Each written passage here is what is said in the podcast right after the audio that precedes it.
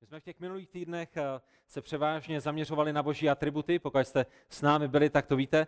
Eh, mluvili jsme o tom, kdo je Bůh, jaký je. A předtím, než jsme se zaměřili na boží atributy, tak jsme se soustředili na eh, prostředky poznání Boha, na slovo Boží, které je zapsané, písmo, Bible, 66 knih starého a nového zákona a zapsané a živé slovo Boží, kterým není samozřejmě nikdo jiný než Pán Ježíš Kristus. My jsme také krátce zmínili trojici, tak jak jsme procházeli Boží osobou a zmiňovali jsme to, že vzhledem k tomu, že už jsme nedávno měli velice důkladné vyučování na Boží trojici, kterou můžete najít na našem YouTubeovém účtě Boží trojice, Eh, v seznamu videí eh, důležité odpovědi, tak už se jí nebudeme věnovat v tomto tématu. A tak to, kde za, zakončíme dnešního večera, tak jak přeskakujeme, ale ne skutečně přeskakujeme, protože jsme se Boží trojici věnovali nedávno, tak zakončíme právě v tom tématu Boží vztah k vesmíru.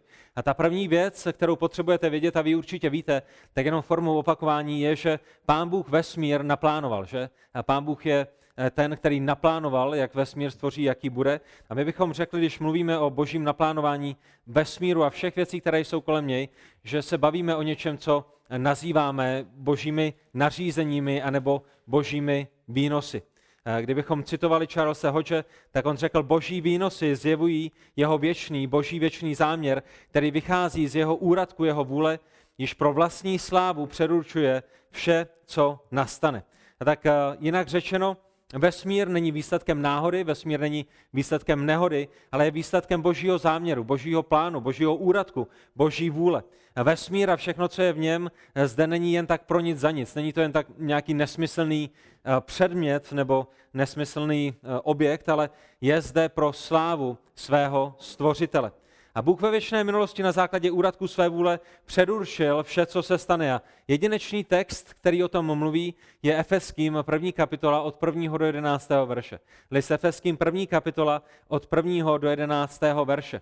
A vy pokud si nalistujete tuto pasáž, tak byste viděli, že ve čtvrtém verši první kapitoly listu Efeským my čteme, že je to Bůh, který si eh, nás vybral před založením světa. V pátém verši eh, čteme, že nás vybral podle zalíbení své vůle, Ehm, proč? V šestém verši ke chvále slávy jeho milosti vidíme, co pán Bůh dělá, vidíme, že Bůh um, plánuje, že pán Bůh vybírá, proč? Proto, aby se oslavil.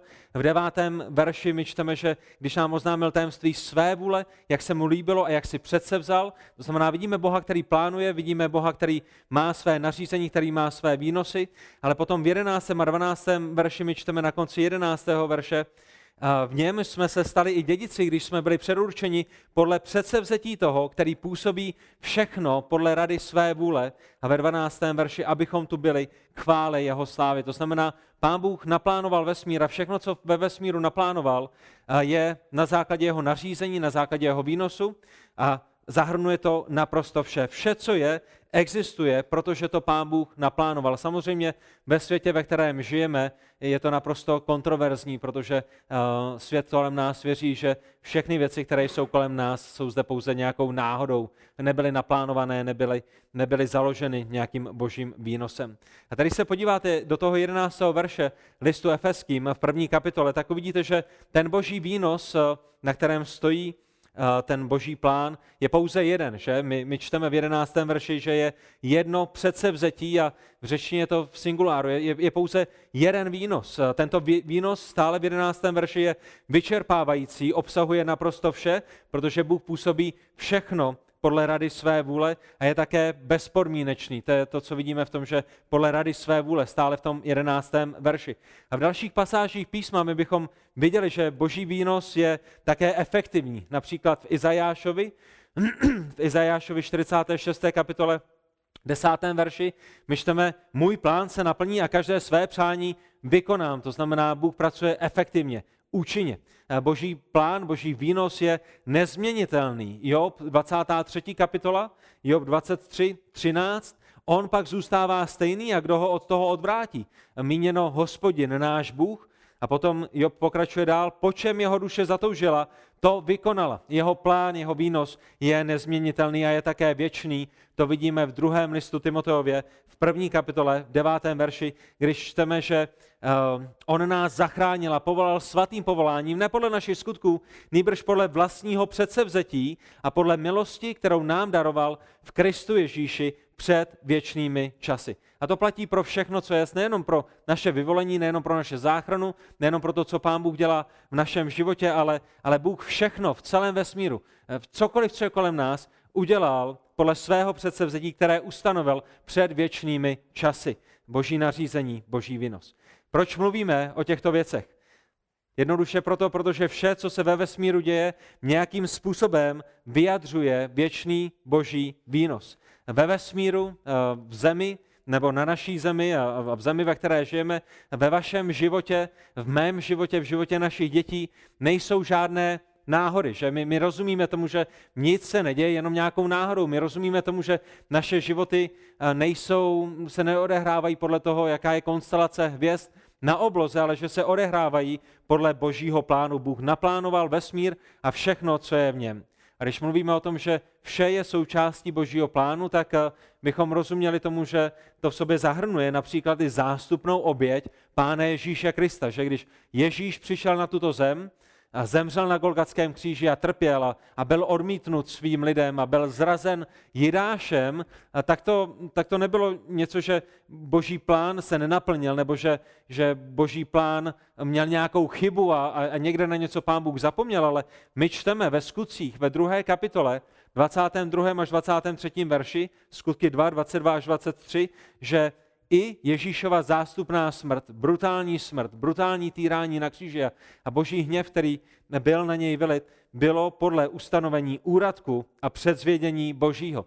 Nebyla to nehoda, nebyla to náhoda, nebylo to něco, co Bůh neplánoval, nebylo to něco, co uh, pán Bůh měl naplánováno jinak a pak se odehrálo něco jiného. Ne, i takováto věc ve skutcích 2.22 až 23 je součástí božího plánu. A tak všechno se děje podle božího úradku. Ve vašich životech všechno, co se děje, se děje podle božího úradku, podle jeho ustanovení, podle jeho plánu. A to je přesně důvod, proč všichni v nebesích budou věčně vzdávat slávu a úctu Bohu. My čteme ve zjevení ve čtvrté kapitole v 11. verši, Zjevení 4. kapitola 11. verš, kdy na konci věku, na konci času eh, v nebi zaznívá hoden, než si, pane a bože náš, přijmout slávu a úctu i moc. Proč? Nebo ty jsi stvořil všechny věci, z tvé vůle existovaly a byly stvořeny.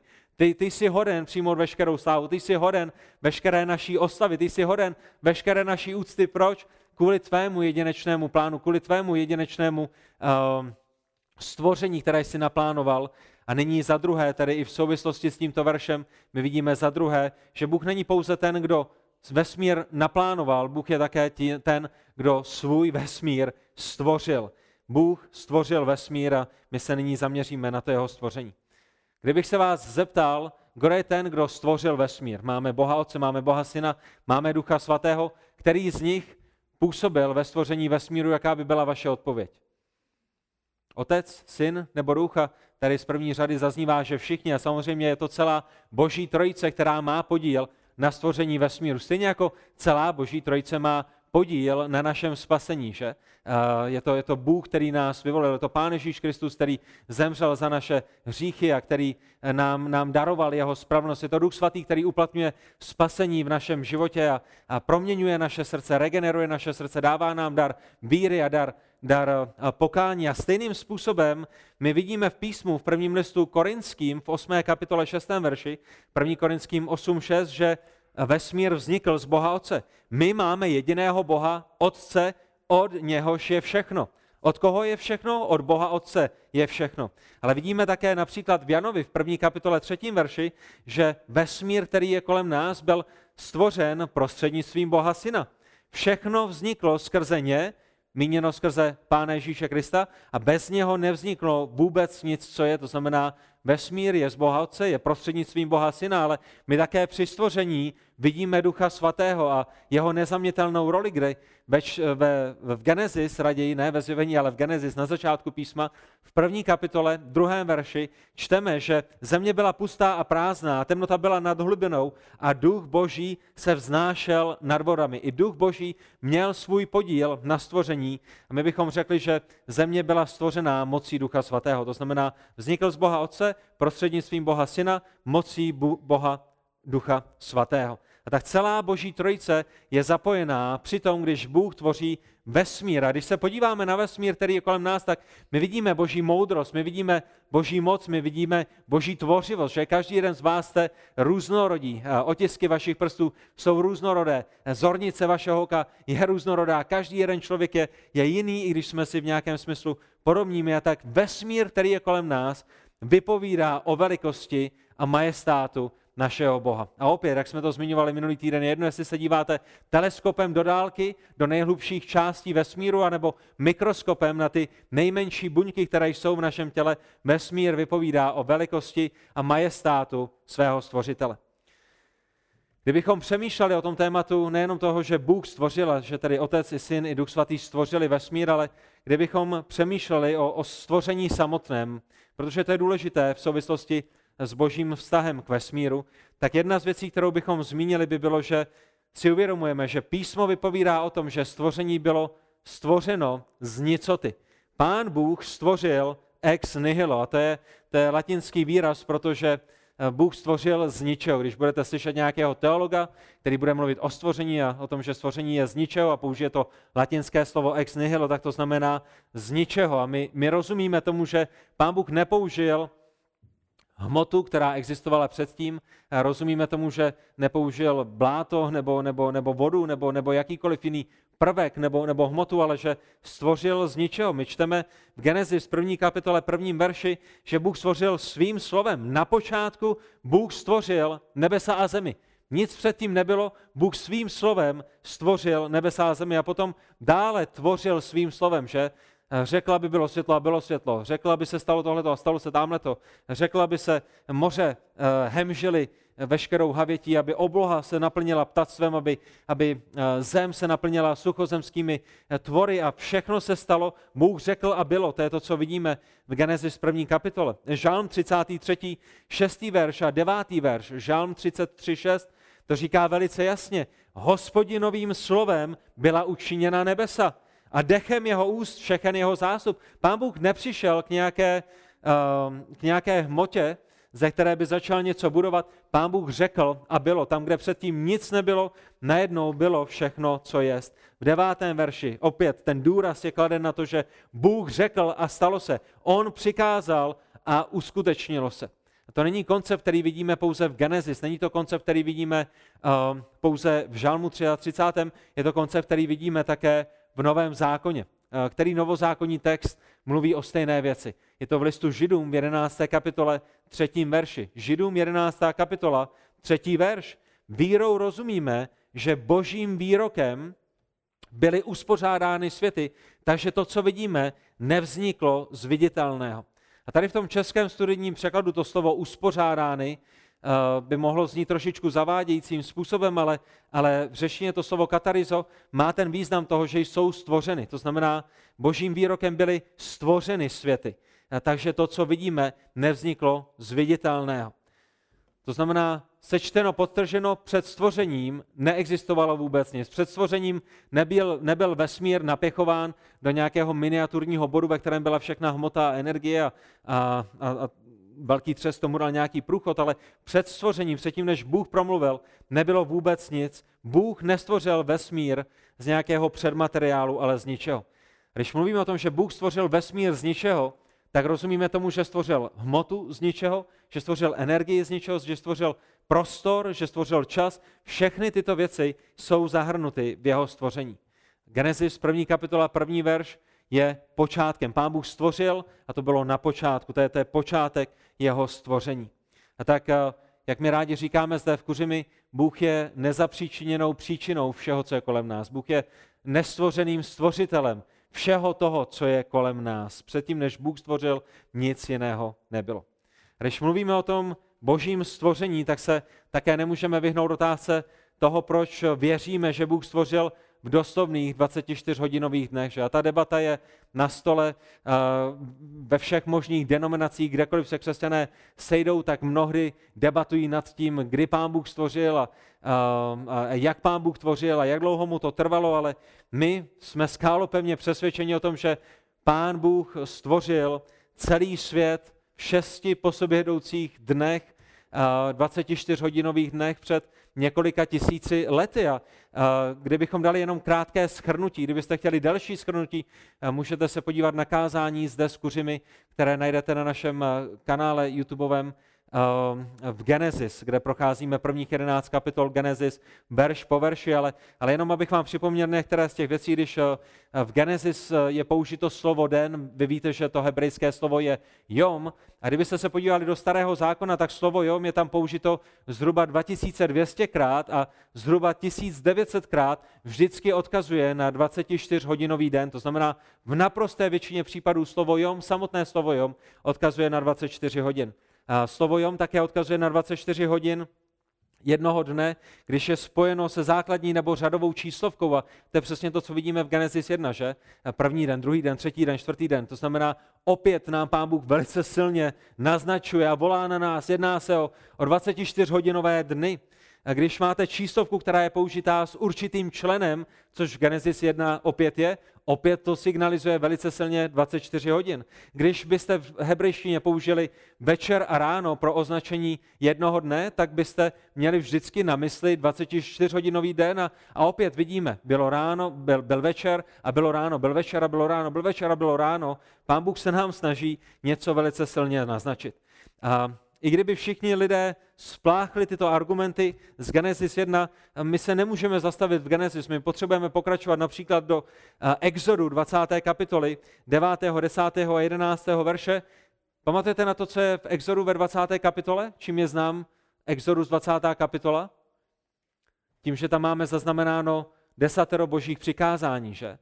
A vy určitě si pamatujete na to, že když pán Bůh říká, proč Izrael, jeho vyvolený národ, má světit sobotu, tak co je tím důvodem, který dává? Exodus 29, 10 a 11 protože šest dní hospodin dělal nebesa a zemi, to je v jedenáctém verši, moře a všechno, co je v nich, a sedmý den odpočinul. Proto hospodin požehnal sobotní den a posvětil ho. Pán Bůh stvořil v průběhu jednoho týdne, pán Bůh oddělil pro Izrael sedmý sobotní den, proto aby odpočívali a pán Bůh, když dává svůj zákon svému vyvolenému národu, tak jim říká, chci, abyste světili sobotu, chci, abyste šest dní pracovali, jeden den odpočívali. Proč? Protože já jsem šest dní pracoval a sedmý den jsem odpočíval.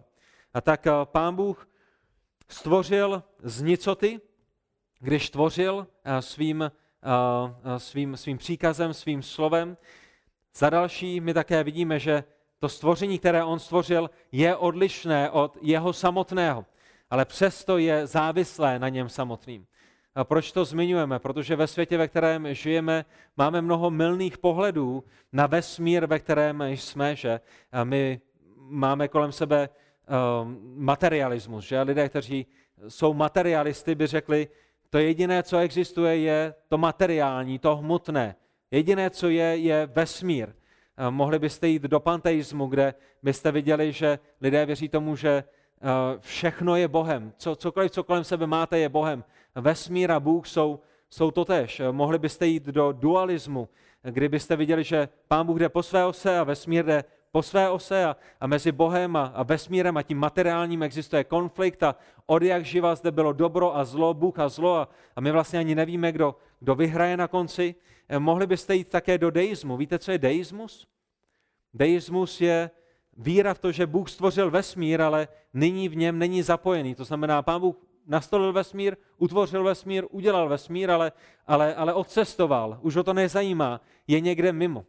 A ten deismus je obzvláště zajímavý, protože i mezi námi křesťany je někdy mnoho křesťanů, kteří jsou buď vlažnými, anebo, a, nebo pouze nominálními křesťany, že o sobě říkají, že jsou křesťané, kteří ve skutečnosti žijí jako deisté.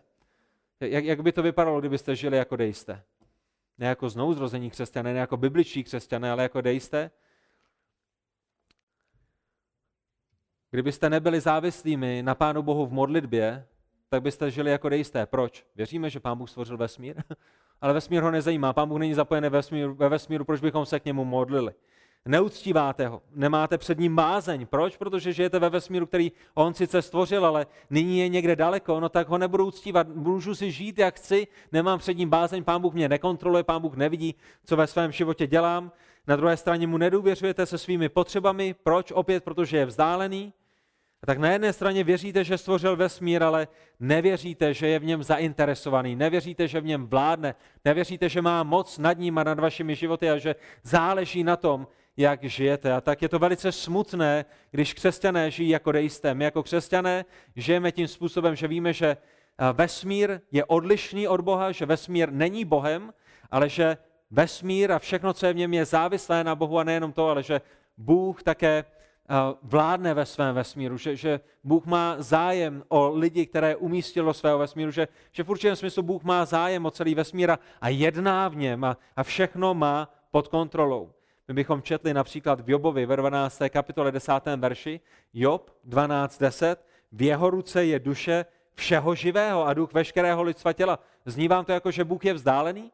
Eh, skutky 17. kapitola 25. verš, on dává všem život, dech i všechno, všechno, co máte, je od Pána Boha. Proč? Protože deismus není pravda, Bible je pravda a Bůh jedná ve svém vesmíru v Židům v první kapitole, třetím verši, ten jedinečný verš, eh, který říká, že Bůh všechno nese svým mocným slovem. A to, proč se vesmír uh, neroztrousí, to, proč vesmír neexploduje, a to, proč je všechno na svém místě, ať už ve vašich buňkách, ve vašem DNA, ve vašich molekulách, v atomech, které jsou ve vesmíru, ve všech galaxiích a slunečních soustavách je, protože Bůh všechno nese svým mocným slovem. On drží všechny věci pohromadě. To znamená, to jsou některé věci, které přichází na mysl, když mluvíme o tom, že Bůh stvořil tento vesmír. A samozřejmě, za, myslím, že možná za čtvrté, když Bůh tvořil, tak stvořil v určitém momentě. A možná bychom to vyjádřili lépe, my bychom nemohli říct, že Bůh stvořil v určitém momentě, protože do té doby neexistoval čas, ale to, co máme na mysli, je, že stvoření vzniklo v určitém momentě. Na počátku stvořil Bůh nebesa a zemi a předtím, než Bůh stvořil eh, tento počátek a na tomto počátku, tak neexistoval žádný čas. Bůh stvořil čas a první moment nastal z Genesis 1.1. Všechno ostatní se potom odehrávalo v čase. Tak naše mysl ani nedokáže přemýšlet o tom, co znamená, že před stvořením, před počátkem nebyl žádný čas, protože my jsme ve všem v našem životě závislými na čase. Ale když přemýšlíme o tom, že Bůh stvořil v určitém momentě, že na počátku Bůh stvořil nebesa a zemi, tak nám to připomíná, že Bůh je pánem času, že? Bůh stvořil, stvořil čas, Bůh vyměřil náš eh, čas našeho bytí na této planetě.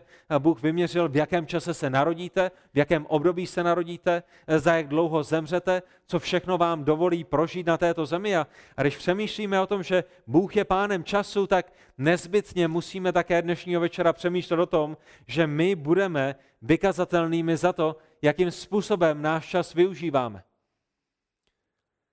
Práci, v rodině, s manželkou, s manželem, s našimi dětmi, ve schromáždění, na, na, na boží vinici, na božím poli.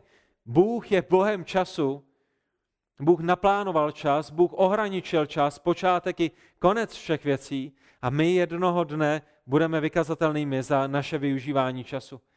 Někdo někde napsal, že prokrastinace, to je takové to, když odsouváte věci, které můžete udělat dnes na zítřek, že? A ještě mám celý týden, nechám to na zítřek domácí úkoly, nechám to na sobotu, nechám to na neděli, nechám to na pondělí ráno, nechám to na, na pět minut před tím, než začne v pondělí ráno škola.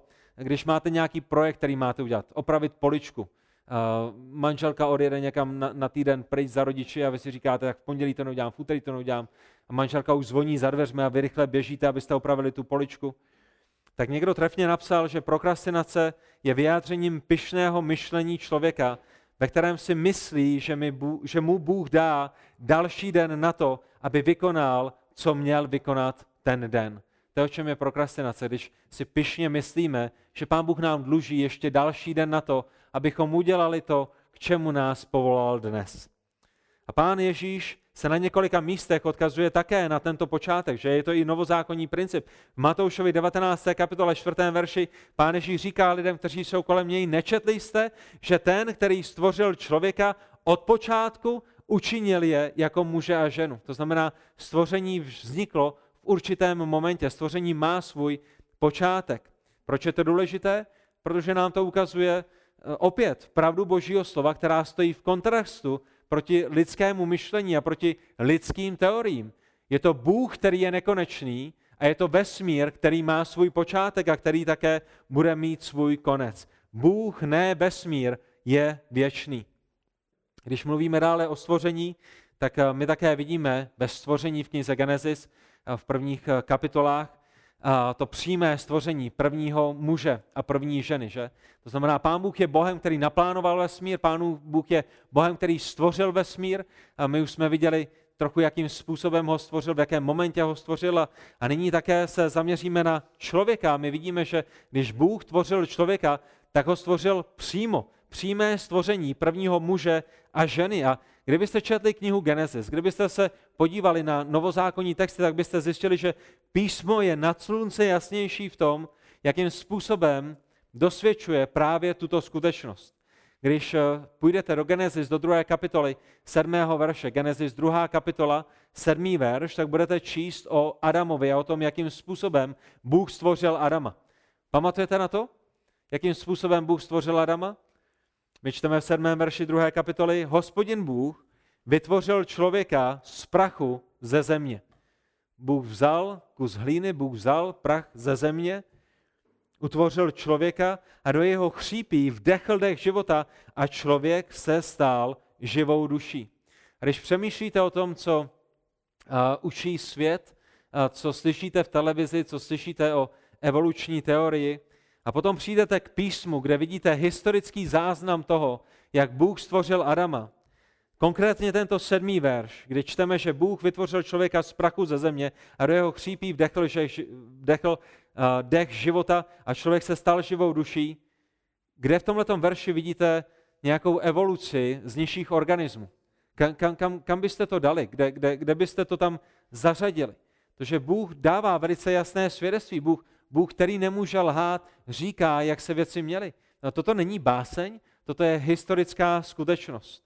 Bůh vytvořil muže z prachu ze země. A to je jenom Adam. Potom se podívejte na to, jakým způsobem Bůh utvořil Evu. Pamatujete na to? O několik veršů dále v Genesis 2. kapitole, ve 21. až 22. verši. Pamatujete na to, jakým způsobem Bůh stvořil Evu? Hospodin Bůh, který uvrhl na člověka hluboký spánek, to znamená potom, co stvořil Adama z prachu země, uvrhl na něj hluboký spánek a zatímco Adam spal, vzal jedno z jeho žeber, vzal maso z jeho boku a to místo uzavřel masem. A ve 22. verši my čteme a hospodin Bůh vybudoval z tohoto žebra, z toho masa, které vzal z Adama, které vzal z člověka, ženu a přivedl ji k člověku. A nový zákon potvrzuje tuto starozákonní pravdu. Že někdo by rád řekl, ale Genesis to je pouze báseň. A Genesis nebyla napsána ani Mojžíšem a, a, a Genesis pouze vyjadřuje nějaké hlubší myšlenky, které jsou znázorněny tímto primitivním způsobem. Ale co potom uděláte, když přijdete například do prvního listu korinským, do 11. kapitoly 8. až 9. verše? První list korinským, 11. kapitola, 8. až 9. verš kde apoštol Pavel, my bychom mohli jít také zpátky do Matouše 19. kapitoly 4. verše, který jsme zmínili před malou chvílí, kde sám pán Ježíš se odkazuje na to, že Bůh na počátku stvořil muže a ženu a, a pán Ježíš znal jeho Bibli a pán Ježíš je autorem starého i nového zákona. Ale konkrétně tedy nový text v prvním listu korinským 11. kapitole 8. až 9. verš, kde apoštol Pavel říká v diskuzi o pokrývkách hlavy, muž totiž není z ženy, nýbrž žena z muže. Rozumíte tomu? To nejsou, jak věci fungují biologicky. To není, jak se to odehrává na tomto světě. A pokud by evoluce byla pravda, a potom by uh, tento verš nebyl pravda, ale apoštol Pavel říká, muž totiž není z ženy, nýbrž žena z muže, ale vy všichni muži, kteří zde jste, jste se narodili z ženy. Ale apoštol Pavel odkazuje na první stvoření, kdy říká, že muži nebyli z ženy, muž nebyl z ženy, nejbrž žena z muže. Jak je to možné? Protože Genesis je pravda, protože Genesis není báseň, protože Genesis je historickým záznamem toho, že Bůh stvořil Adama z prachu země, Evu z jeho boku a přivedl ji k muži. Vždyť nebyl stvořen muž kvůli ženě, ale žena kvůli muži.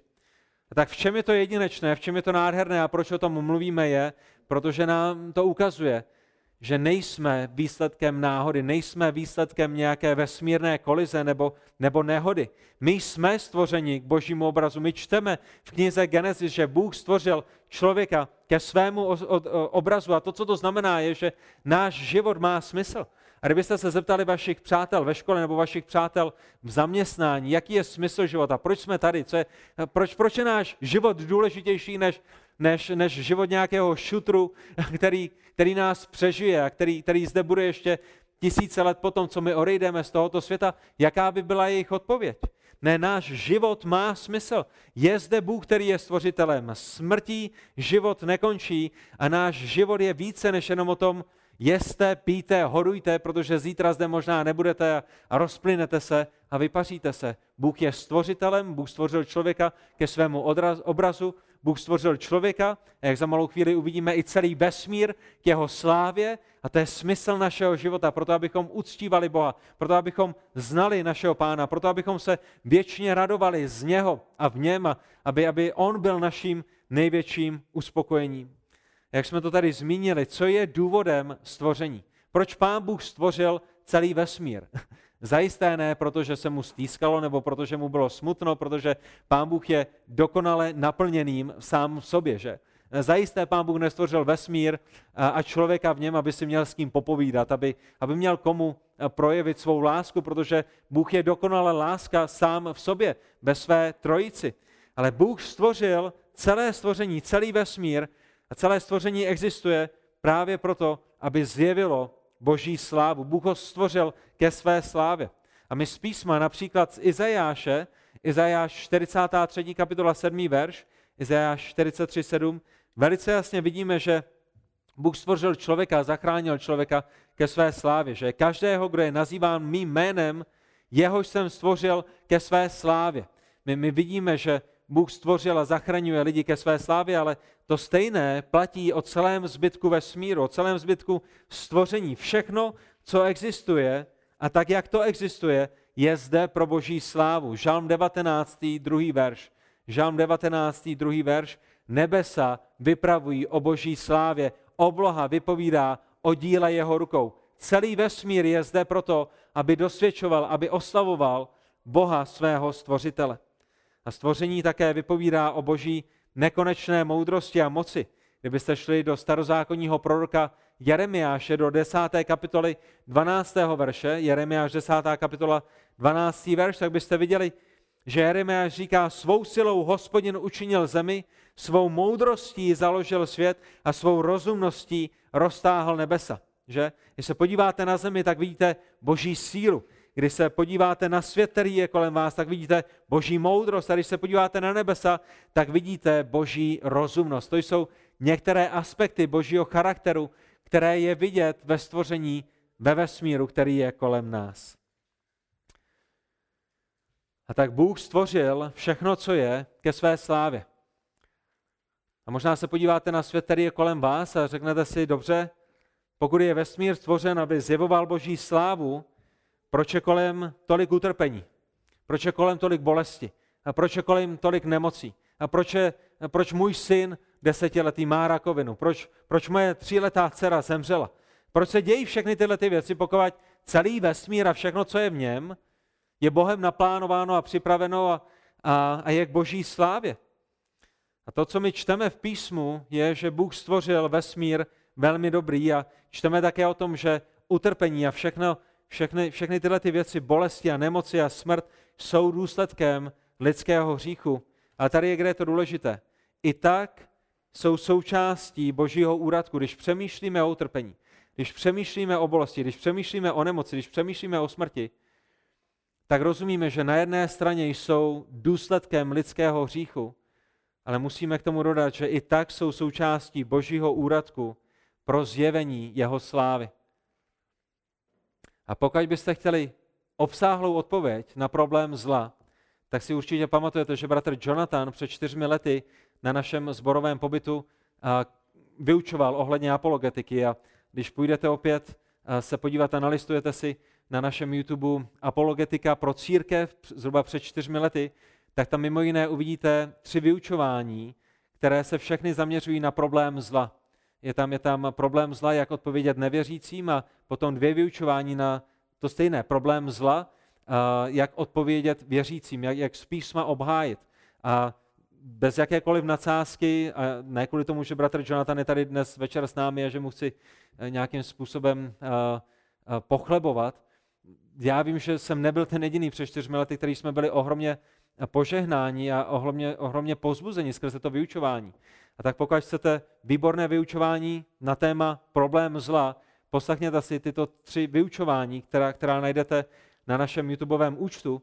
A kdybych to měl schrnout a budu čerpat z toho, co bratr Jonathan zmiňoval, tak eh, použiju jenom tři verše. Bratr Jonathan jich tam zmiňuje mnoho, mnoho, mnoho víc a určitě vám to velice doporučuji, ale když přemýšlíme o zlu, když přemýšlíme o smrti, když přemýšlíme o utrpení a o všech těch věcech, které jsou s námi, i ve smyslu toho, že všechno, co je ve vesmíru, je zde k boží slávě, tak několik veršů, které nás postaví do správné perspektivy.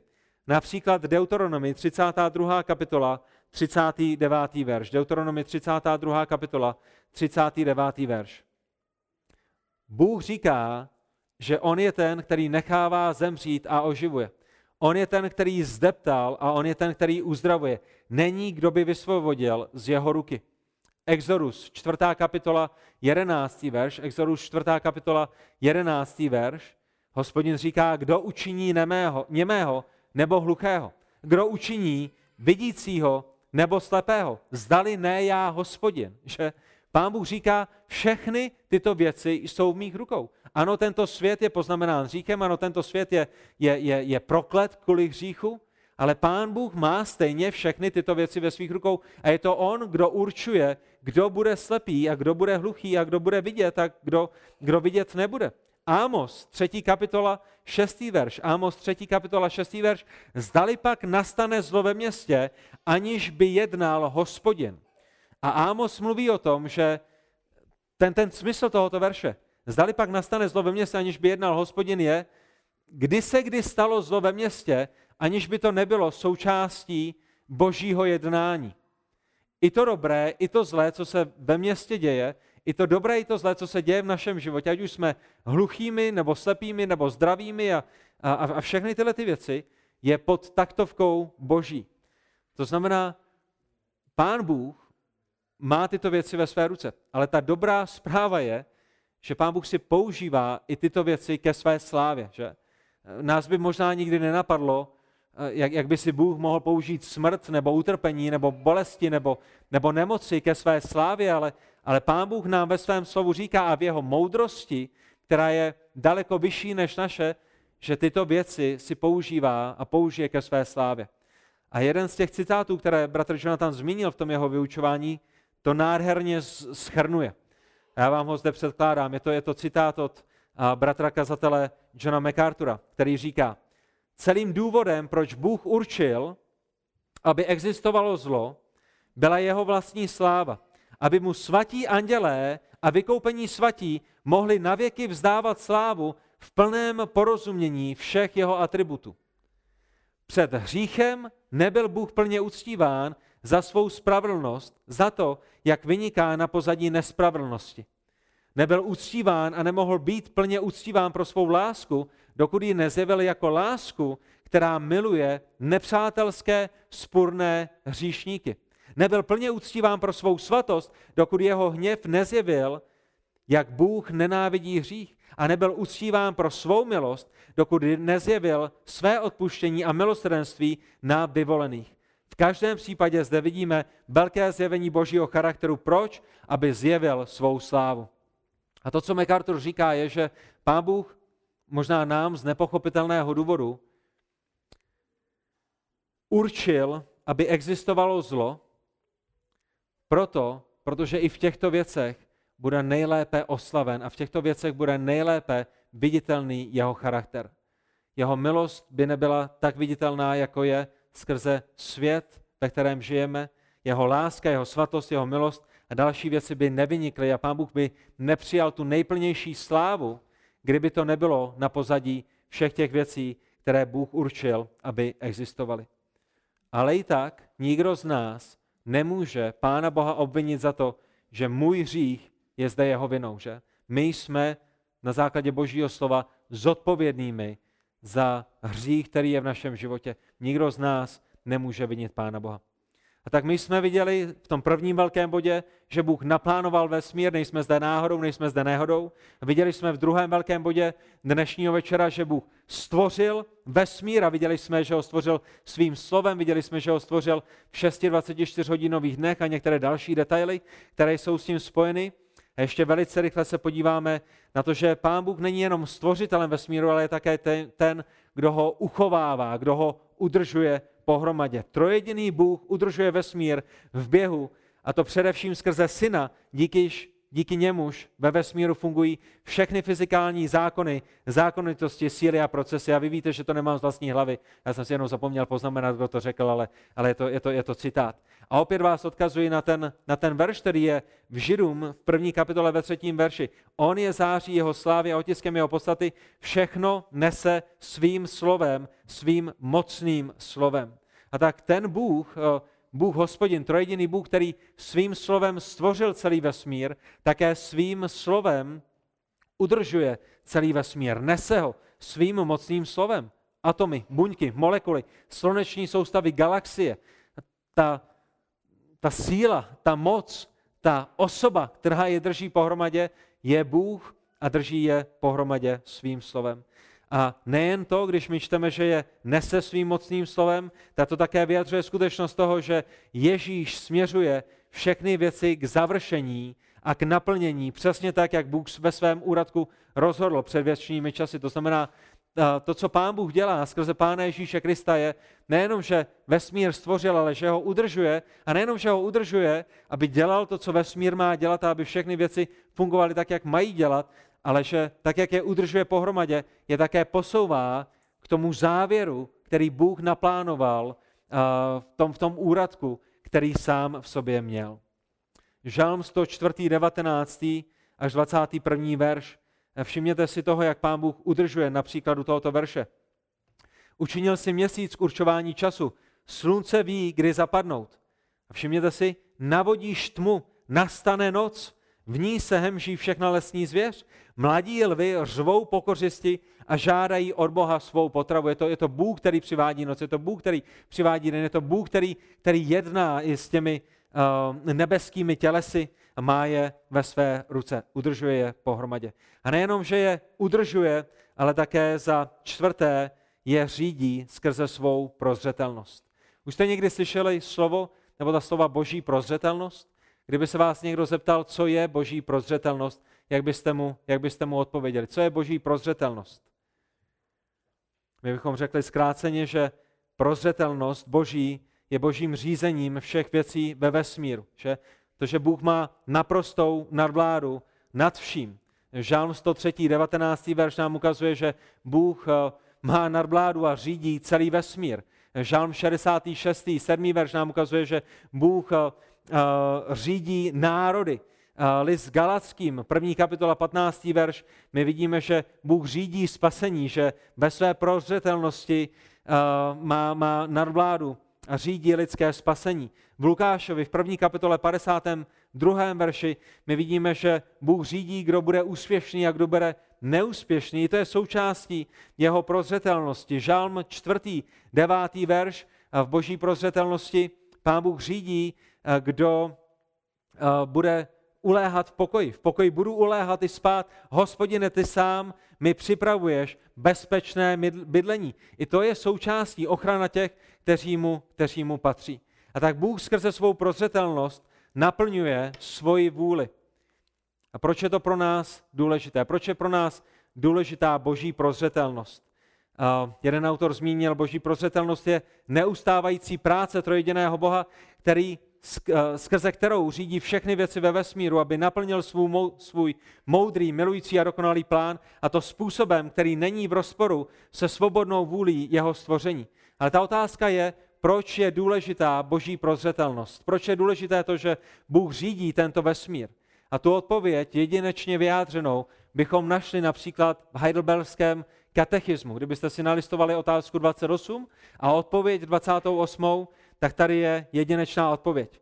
Poznání boží prozřetelnosti nám, křesťanům, nám, kteří milujeme Boha a jsme v Bohu, slouží k tomu, abychom byli trpěliví ve všem protivenství, vděční ve štěstí i zdaru a plně důvěřovali našemu věrnému Bohu a Otci i do budoucna, že nás nic neodloučí od jeho lásky, protože všechna stvoření jsou v jeho ruce a nemohou se bez jeho vůle dokonce ani pohnout. Proč je pro nás důležité, že Bůh řídí vesmír? Proč je pro nás důležitá otázka boží prozřetelnosti? Protože poznání boží trpělivosti nás vede k trpělivosti ve všem protivenství, k vděčnosti ve štěstí i zdaru a plné důvěře našemu věrnému Bohu. A to i do budoucna, i s těmi věcmi, které se ještě neodehrály. A přináší to ohromnou útěchu do našeho života, že Pán Ježíš řekl, že i všechny vlasy na vaší hlavě jsou spočteny. Nebojte se, jste cenější než mnoho vrabců. A první Petrova 5. kapitola 7. verš nám říká, všechnu svou starost uvrhněte na něho, neboť mu na vás záleží.